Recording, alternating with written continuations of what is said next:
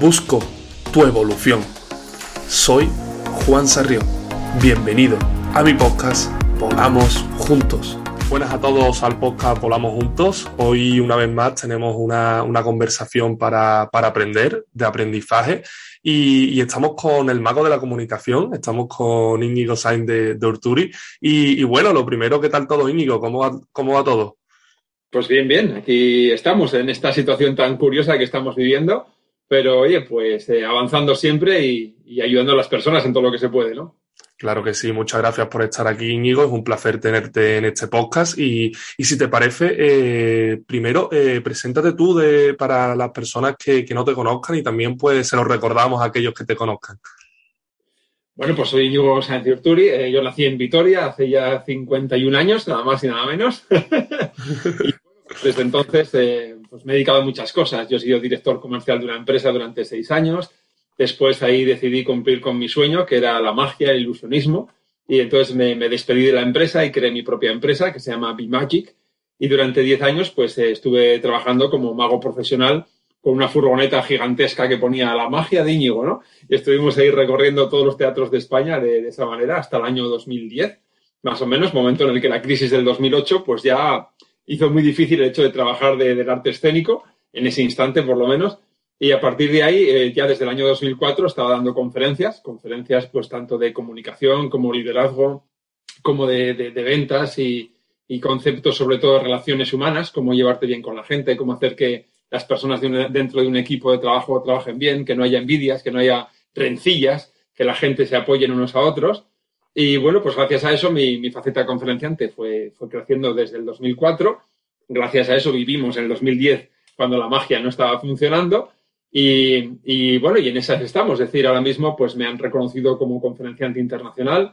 También hay una, empresa en España que se llama Thinking Heads, que es un Speakers Manager, que me ha reconocido por segundo año consecutivo como Top 100 Speaker de, de España. Y bueno, pues aquí estamos, ilustrando a las personas, inspirándolas, motivándolas, llevándolas hacia adelante y sobre todo pues en esas áreas que son las que crean un poco sufrimiento en la gente, ¿no? O sea, el área de las relaciones humanas. Si pensamos, por ejemplo, cualquier persona que tenga, cualquier problema que tenga una persona va a estar dentro de tres áreas, ¿no? O tiene un problema con alguien, ¿sí? Una relación humana porque no se comunica bien, porque no consigue liderar a su equipo o porque no consigue vender a quien, a quien son sus clientes. o bien tiene un problema de salud, ¿sí? Eh, todos, vamos, en este entorno que estamos de COVID y todo esto, esto lo entendemos rápidamente, ¿no? O bien tiene un problema por no saber manejar su economía, por saber manejar su dinero, ¿no?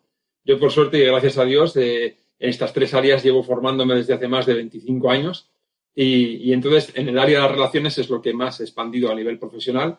El área de salud es algo que practico a, nivel, digamos, privado, por decirlo así. Me encanta investigar sobre el comportamiento del cuerpo, el comportamiento del cerebro, etcétera. Y en el tema del dinero, pues yo, digamos, llevo formándome desde hace, como digo, 25 años, pero siempre lo he hecho en mi círculo privado, ¿no? Entonces, ahora mismo es cuando estoy dando a conocer a todas las personas pues ese conocimiento acumulado, porque estoy viendo que muchas personas lo están pasando mal simplemente por no saber manejar su economía. Y es realmente sencillo, lo que pasa es que es algo que no nos enseñan en ningún colegio y ya es hora de que aprendamos las leyes básicas del manejo del dinero, ¿no? Así que bueno, pues eso, no sé qué han sido esto, un minuto, más o menos te reduce. No, sí, pero hombre, ante, ante tantas cosas hay que explicarlo bien para saber ante, ante la persona con la que estamos lo que podemos aprender y, te agradezco mucho que, que, te hayas presentado de manera pues tan correcta, que los oyentes se sitúen un poco. Seguro que hay muchísimos oyentes que te conocen, pero ante cuando haces tantas cosas muchas veces viene bien presentarse uno mismo y, e ir renovando, porque como dices, pues empezaste una manera, después te has ido estableciendo en diferentes ámbitos y, me parece perfecto. Íñigo, si te parece, vamos a empezar un poco tocando uno de esos temas que, que bien te definen, que es la comunicación.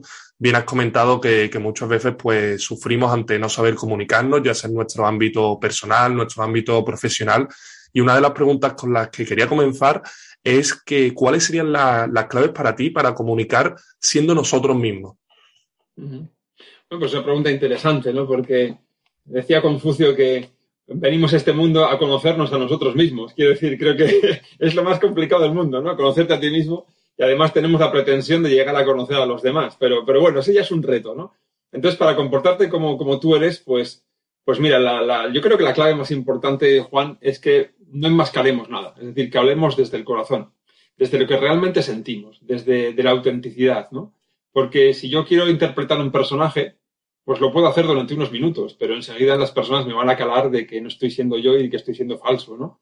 Entonces, para comunicarnos abiertamente es mejor comunicarnos desde el corazón, desde la autenticidad y saber que, que lo que estoy diciendo es realmente lo que siento. Esto puede que a la gente le guste o puede que a la gente no le guste, pero es la forma en la que tú eres realmente tú y no te estás sintiendo como un títere a la vez que estás comunicando con los demás. ¿no? Totalmente. Y muchas veces para Mm, bien dicho, para hablar como nosotros mismos, para hablar desde el corazón, como bien has comentado, hace falta una confianza, ¿no? Una confianza interior que, que muchas veces nos falta porque queremos ser nosotros mismos, no queremos ser unos actores, pero esa confianza nos llega a faltar muchas veces, ¿no? ¿Cómo podemos ganar esa confianza necesaria? Bueno, ahí, ahí es un tema que, quiero decir, todo el mundo es inocente en este aspecto, ¿no? O sea, a mí la comunicación me, fascina. Bueno, de hecho, has dicho antes que me llaman el mago de la comunicación y, es cierto, ¿no? Y de hecho, mira, ahora mismo estoy acabando mi primer libro que se titula La magia de la comunicación, que también va de esto, ¿no? Entonces, la, historia está que la falta de confianza es algo que nos viene desde muy pequeños, quiero decir. Las creencias rectoras del ser humano se instauran de los cero a los seis años. Entonces, ¿qué ocurre? Pues que llegamos a la edad adulta, a veintitantos, treinta y tantos, cuarenta y tantos, y tenemos comportamientos que no sabemos por qué tenemos, pero que están arraigados en nuestro subconsciente desde que teníamos tres o cuatro años. Y nosotros no somos culpables de eso. Entonces, lo primero para coger confianza es quitarte la culpabilidad de, tus actos y de cómo reaccionas.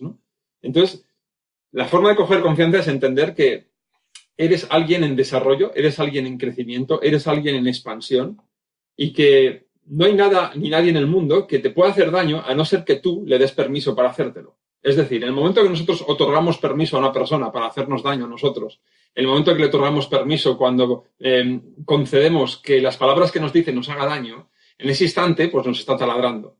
Y ahí nos está taladrando nuestra confianza. Ahora bien, cuando nosotros sabemos dónde estamos y quiénes somos, pues yo soy Íñigo, yo estoy aquí, estoy en, en mi silla sentado, estoy sobre mis pies y esto es lo que yo quiero hacer. En ese instante podemos ir amaneciendo y luchando contra esas creencias que tenemos arraigadas desde los 0 a los 6 años. Por supuesto, si el problema es grave, hay que tenemos que, contar con la colaboración de un profesional que nos ayude a sacar esa confianza hacia afuera. Pero yo a la gente, eh, yo imparto cursos de oratoria y este es uno de los puntos más importantes, es decir, cómo conseguir que la gente tenga esa confianza a la hora de comunicar. Y este es un apartado en el, curso que yo hago que yo lo llamo trasladarnos del miedo al poder. Porque eh, cuando tenemos miedo, se producen ciertas sustancias en nuestro organismo que como el cortisol, como la noradrenalina, pues que nos, nos limitan a la hora de, comunicarnos, ¿no? Pero si yo consigo, a través de unos ejercicios físicos, a través de unas imágenes mentales, cambiar esa disposición por un, por un estado que me impulse, entonces de repente esas sustancias químicas cambian en mi cuerpo, mi reacción muscular cambia y mi, mi procesamiento de las ideas cambia completamente, ¿no? Entonces, para trasladarnos de, de la falta de confianza a la confianza absoluta, lo primero que tenemos que trabajar es con nuestro cuerpo, con nuestra fisiología. Hay unas charlas TED por ahí muy interesantes que hablan de las posturas de poder. Entonces, yo os recomiendo a todos que las veáis, porque son investigaciones muy profundas que se han hecho de cómo nuestra posición del cuerpo, nuestra fisiología, si yo tengo el esternón hacia arriba o lo tengo hundido, si tengo los hombros echados hacia atrás o no los tengo echados hacia atrás, si tengo el mentón hacia abajo o tengo el mentón hacia arriba, esto influye drásticamente en mis emociones y en la confianza que tengo en mí mismo. Este es el primer punto que tenemos que trabajar. El segundo punto, tenemos que trabajar el lenguaje. ¿Qué diablos te estás contando a ti mismo, a ti misma, en el momento en el que vas a decir algo? Te estás diciendo cosas del tipo, ay Dios mío, no sé si decir esto porque no sé si le va a sentar bien, es que no me atrevo, es que me voy a quedar en blanco, es que voy a tartamudear. Como digas cosas de este tipo, estás arruinándote, estás autosaboteándote a ti mismo, a ti misma, ¿no? Entonces hay que trabajar mucho el lenguaje interno. Es es la puerta de entrada a nuestro subconsciente. De hecho, hay una disciplina que a mí me encanta, soy, soy máster en ella, que se llama PNL, se llama Programación Neurolingüística. Y es algo que se ideó, como se ideó, se descubrió en los años 60, 69, 70, por ahí, ¿no? Entonces, curiosamente, en España no se estudia todavía en la universidad esto. Si lo quieres aprender, tienes que ir por libre. Pero la PNL nos dice que es programación neurolingüística. Es el cómo el ser humano se programa constantemente a través del lenguaje. Entonces, si yo utilizo un lenguaje interno conmigo mismo que me potencie y que me aliente y que me impulse, voy a tener confianza. Si no, no lo voy a tener. Y luego el tercer punto fundamental es el enfoque. ¿En qué te estás enfocando tú cuando tienes que hablarle a alguien, cuando tienes que decir algo? ¿Te enfocas en que te van a dar una torta y te van a dar la vuelta o te enfocas en que van a sonreír y te van a recibir bien? ¿Cuál es tu enfoque? ¿Cuál es la imagen mental que estás teniendo? ¿no? Y ahí os quiero recomendar a todos un libro que se llama La actitud mental positiva de Clement Stone, que es un libro maravilloso. Es un poco gordito, pero en ocasiones viene, viene de maravilla. Está muy bien escrito y además es muy entretenido. ¿no? Entonces, eh, en esas tres áreas podemos trabajar profundamente nuestra confianza, trabajando lo que es nuestro cuerpo, nuestra posición corporal, nuestro lenguaje y nuestro enfoque. Interesante, porque además vemos como son tres áreas que podemos trabajar nosotros mismos, que están en nuestra mano, tenemos que cambiar el enfoque y sería como una autoayuda, una manera de autoayuda para comunicarnos mejor. Exacto, mira, nadie, nadie te va a ayudar mejor que tú mismo. Es decir, tú sabes lo que te pasa, tú sabes dónde fallas, tú sabes dónde tienes miedo, tú sabes dónde tienes vergüenza y por supuesto se lo puedes contar a un psicólogo y te puede ayudar, claro que sí. Pero más que él, vas a ser tú quien te ayudes a ti mismo decidiendo y tomando una decisión de decir, a partir de ahora quiero cambiar esto.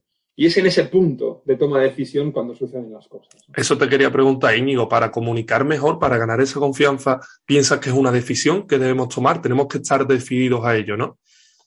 Sí, claro, tenemos que tener ese impulso para hacer las cosas que, queremos hacer. Es decir, si yo estoy todo el día dudando si hago esto o no hago esto, si doy el paso o no lo doy, pues al final no lo doy y me quedo donde estoy, con lo cual tengo la sensación de que no avanzo en la vida. Ten en cuenta que la felicidad simplemente es la sensación de progreso. Es decir, cuando el ser humano siente que está progresando en tu vida, tiene la antesala abierta para la felicidad. Pero el hecho de estar siempre estancado con una rutina como que siempre lo mismo es, es la antesala de la desesperación. Entonces, si queremos progresar, si queremos avanzar, tenemos que tener ese impulso interno para, querer hacerlo, ¿no? Pero fíjate, Juan, que yo creo que ese impulso es innato, es decir, yo creo que todos los seres humanos nacen con ese impulso de mejora, con ese impulso de, ir más allá, con ese impulso de, conocer, de aprender y de descubrir, ¿no? Así que ese yo creo que básicamente solo necesita una pequeñita ayuda un pequeñito empujón para dar el paso que, hace falta. Claro, y, muchas veces una búsqueda, ¿no? Una búsqueda interior para, para, porque si, como bien dice, ese impulso lo tenemos, pues buscar esa motivación, buscar ese, ese motivo que nos impulse. Claro, exacto. Es decir, eh, se suele decir que cuál es tu sueño, cuál es tu anhelo, cuál es tu deseo, es, cuál es tu propósito, ¿no? ¿Cuál es tu propósito? Claro. ¿no? Entonces, bueno, hay una gran diferencia entre un deseo y un propósito. Un deseo es algo que está a nivel del cuerpo, a nivel carnal, pues es que me gustaría un café, o me gustaría ir a ver México, o me gustaría hablar otro idioma. Es una especie de deseo, ¿no? El propósito es otra historia. El propósito es algo mucho más espiritual. Es algo que tiene que ver con el por qué estás aquí sobre la tierra. El propósito es algo que nos impulsa cuando todos los demás se, se caen a nuestro alrededor y es lo único que nos hace mantenernos de pie, ¿no? Entonces, si tienes claro cuál es tu propósito, vamos, entonces ya el mundo está abierto ante ti. ¿Va a ser fácil? Pues no lo sé, puede que sí o puede que no, pero desde luego vas a tener el combustible necesario para seguir caminando. Totalmente. Seguramente no sea fácil, pero con ese propósito vas, vas a tener la inspiración o, las ganas de hacerlo al final. Y claro. bueno, Íñigo, y podemos pasar a otro tema porque también me gustaría hablar del liderazgo, y, hay una. porque creo que es muy importante en los tiempos en los que estamos viviendo, en, en todo, en las familias, en las empresas, en, en la situación de, del mundo en sí. Y, y, me gustaría preguntarte qué es para ti el liderazgo. Pues mira, el liderazgo. bueno, quería, quería comentarte que has elegido dos temas, comunicación y liderazgo, que nos darían para estar en 20 podcasts distintos. Totalmente, totalmente. Vamos a intentar resumir lo que podamos y si no, oye, pues eh, por mi parte podemos hacer otro cualquier día que tú quieras, ¿no? muchas gracias. Yo creo que sí, que puede salir otro. un placer, un placer. Pues mira, para mí el liderazgo es tan simple como el arte de guiar a las personas. Es así de simple. Es decir, aquí venimos al mundo y nada más venir al mundo sabemos que el ser humano es un ser gregario. ¿Qué quiere decir esto? Pues que queramos o no queramos, tenemos que tener gente a nuestro alrededor para hacer las cosas. No podemos hacer las cosas solos. Hay gente que dice, no, no, no, yo trabajo solo en mi casa con mi ordenador. Yo sí, pero trabajarás para alguien, aunque sea para un cliente. Es decir, te tienes que llegar a relacionar con ese cliente, tienes que llegar a comunicar a ese cliente, tienes que llegar a liderar a ese cliente. Por supuesto, igual no tienes pareja, ni hermanos, ni padres. Eso sería, una mezcla. padres seguro que tienes. Entonces, ¿cómo lideras las reuniones familiares? ¿Cómo, cómo, cómo las guías en un momento dado pues, para poder obtener un beneficio mayor para todos? ¿no? Entonces, para mí el líder es una persona que, que guía a los demás a un objetivo común que es positivo para todos aquellos que se relacionan con él. ¿no? Esa es mi definición de líder. ¿no? Y, y, teniendo esta definición de líder, presente? ¿Crees que el mundo actual está, está falto de, de verdaderos líderes? Absolutamente. Yo creo que el mundo actual tiene muchas personas que pretenden ser líderes pero que no lo son, porque lo que están haciendo es imponer un criterio y una de las características de un líder es que no impone. Un líder, eh, al líder le sigues, ¿sí? Al jefe o al, no sé, al, al mandamás de turno, por decirlo así, es alguien que estás obligado a seguirle porque tiene un poder jerárquico sobre ti o porque tiene un poder económico o un poder social o lo que sea. Le estás obligado a seguir. Pero al líder tú le sigues porque tú quieres seguirle. Esta es la gran diferencia. Entonces yo siempre que yo imparto un curso también de, liderazgo que se llama La magia del líder, en mi vida todo tiene relación con la magia, ¿no? Se llama La magia del líder y yo les pregunto a esos directivos que vienen al curso, les pregunto, ¿por qué te sigue tu equipo? ¿Te sigue por imposición o te sigue por admiración? Y esa es la clave, es decir, eh, cuando nosotros generamos admiración en las personas, las personas nos siguen por impulso propio. No tengo que poner normas, no tengo que poner reglas, no tengo que imponer nada para que las personas me tengan que seguir. Y esto, por desgracia, eh, hoy en día no lo vemos, ni menos en el mundo político ni en el mundo que está tomando las decisiones, ¿no? Así que sí, está muy falto de líderes. Claro, y muchas veces ese líder no... No es una persona extraña, ¿eh? Líder, me vas a permitir que me exprese así, Juan. Sí, sí, sí. Líder eres tú que me estás escuchando. Líder eres tú que estás escuchando este podcast. Tú tienes la capacidad de liderar todo tu entorno si simplemente tomas la decisión de hacerlo. ¿Por qué? Porque no es más que eso, es una decisión de querer guiar a las personas a un, a un entorno mejor, a una nación mejor, a un estado mejor. Y desde, desde el corazón, desde ese, eh, desde ese impulso de, de, contribuir a los demás, es donde nace el liderazgo. ¿no? Totalmente, y también hay un liderazgo interior, ¿no? Que muchas veces no se tiene en cuenta. Yo creo que para llegar a liderar a otras personas, primero hay que liderarse uno mismo y contar con las herramientas necesarias para tener ese liderazgo y esa fuerza interior. Ese es el punto número uno, efectivamente. Como decíamos antes de Confucio, conócete a ti mismo, ¿no?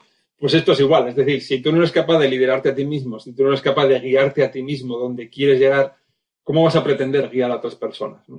Entonces aquí entramos en la paradoja que hay en muchas empresas, que hay, personas que pretenden ser líderes de equipo y que tienen una vida hecha un desastre y no saben ni dónde ir en su vida. O sea, no saben cómo hablar con su hijo de 15 años y pretenden liderar una empresa. Entonces, claro, así pasa lo que pasa.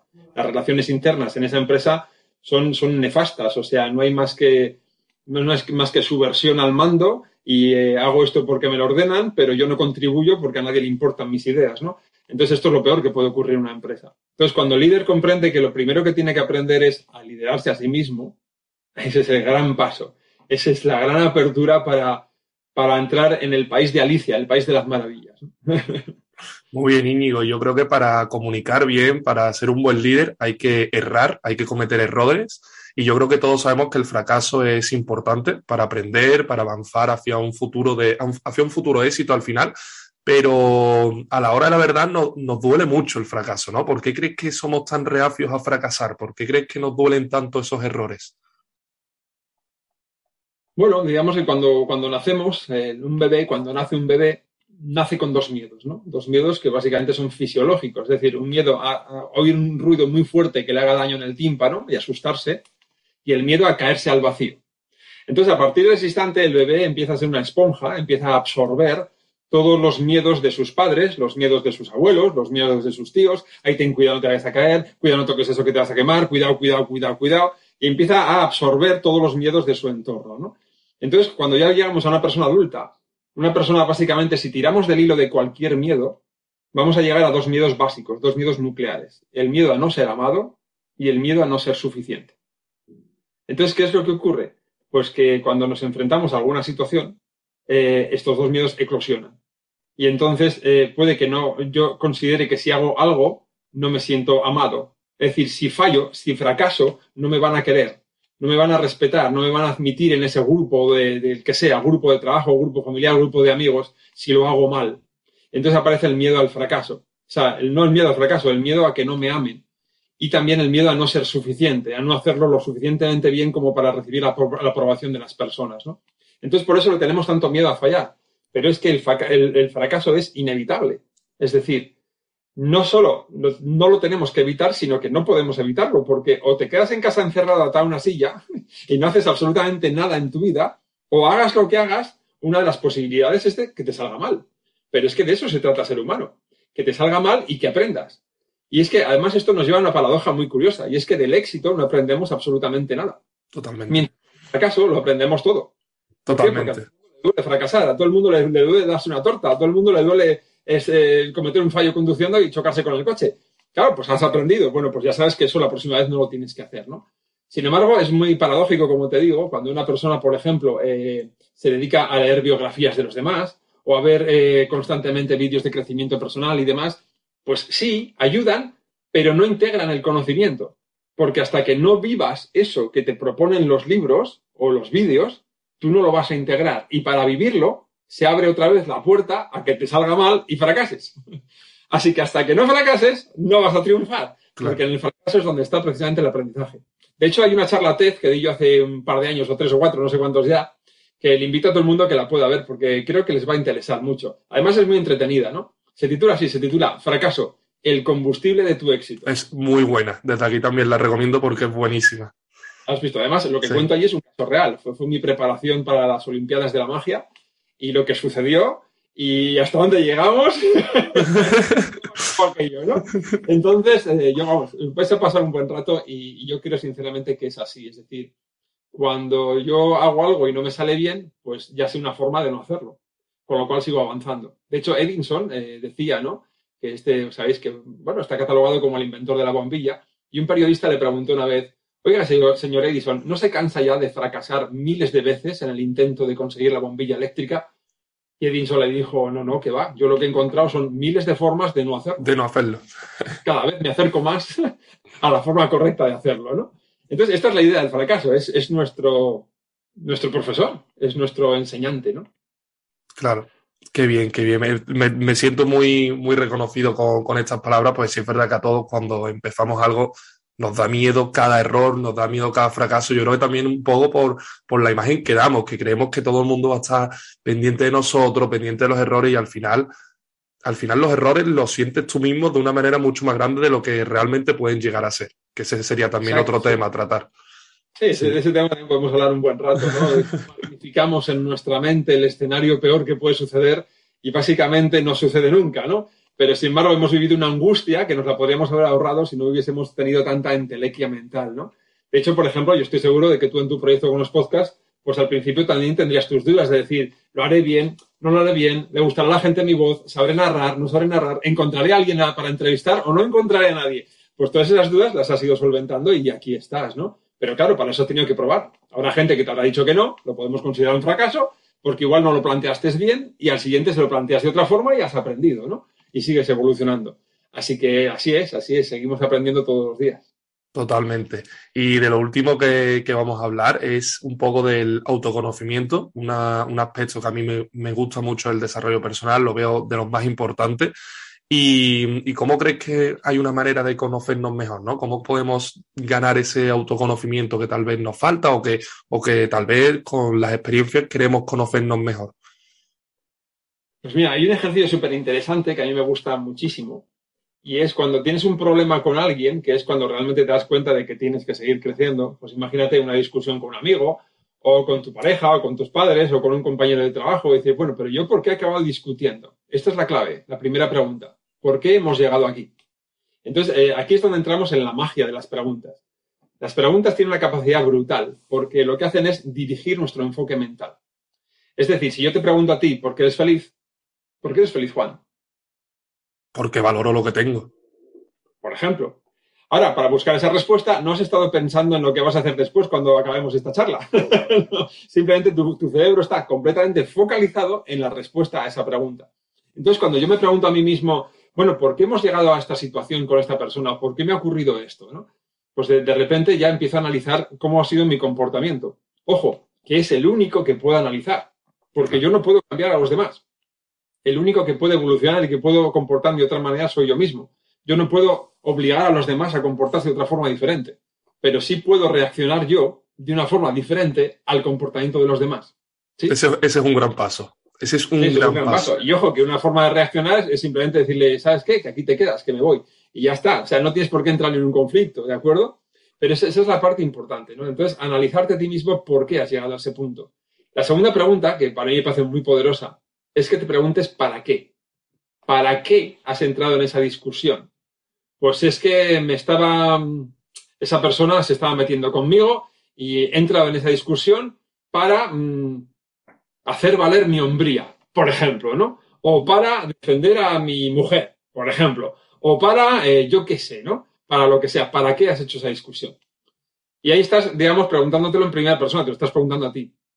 Y luego un ejercicio muy interesante es cerrar los ojos, salirte de ti mismo, salir de tu cuerpo. Esto es un ejercicio de formación neurolingüística. Salir de, de, tu cuerpo y verte a ti mismo con la otra persona o en esa situación como si fuese la pantalla de un cine. Entonces tú eres, eh, tú eres el espectador en el cine, estás viendo la pantalla del cine y estás viendo la película de la discusión, ¿no? Y desde fuera te vas a dar cuenta de un montón de tonterías que has hecho, de un montón de tonterías que has dicho, que, no deberías haberlas dicho. Y es ahí donde vas a aprender a autoconocerte a ti. Es el, camino de tu autoconocimiento, a, observarte eh, por qué haces lo que haces, para qué lo haces y en qué casos es en los que lo haces, ¿no? Y luego, por supuesto, el paso siguiente es pues comprometerte contigo mismo, contigo misma, a no volver a caer en el mismo error. Volvemos otra vez a la enseñanza del fracaso. Es decir, también nos vale en el crecimiento personal. ¿De acuerdo? Vemos nuestros errores en la pantalla. Digo, pues mira, es que aquí levanté la mano y al levantar la mano fue un gesto que no tenía que haberlo hecho. ¿Y por qué levanté la mano? Porque me quería proteger. Mm, vale, pues tengo que controlar mis gestos porque esto complica mucho mis relaciones, ¿no? Por ejemplo, ¿no? Entonces, bueno, pues vas aprendiendo a conocerte un poquito más.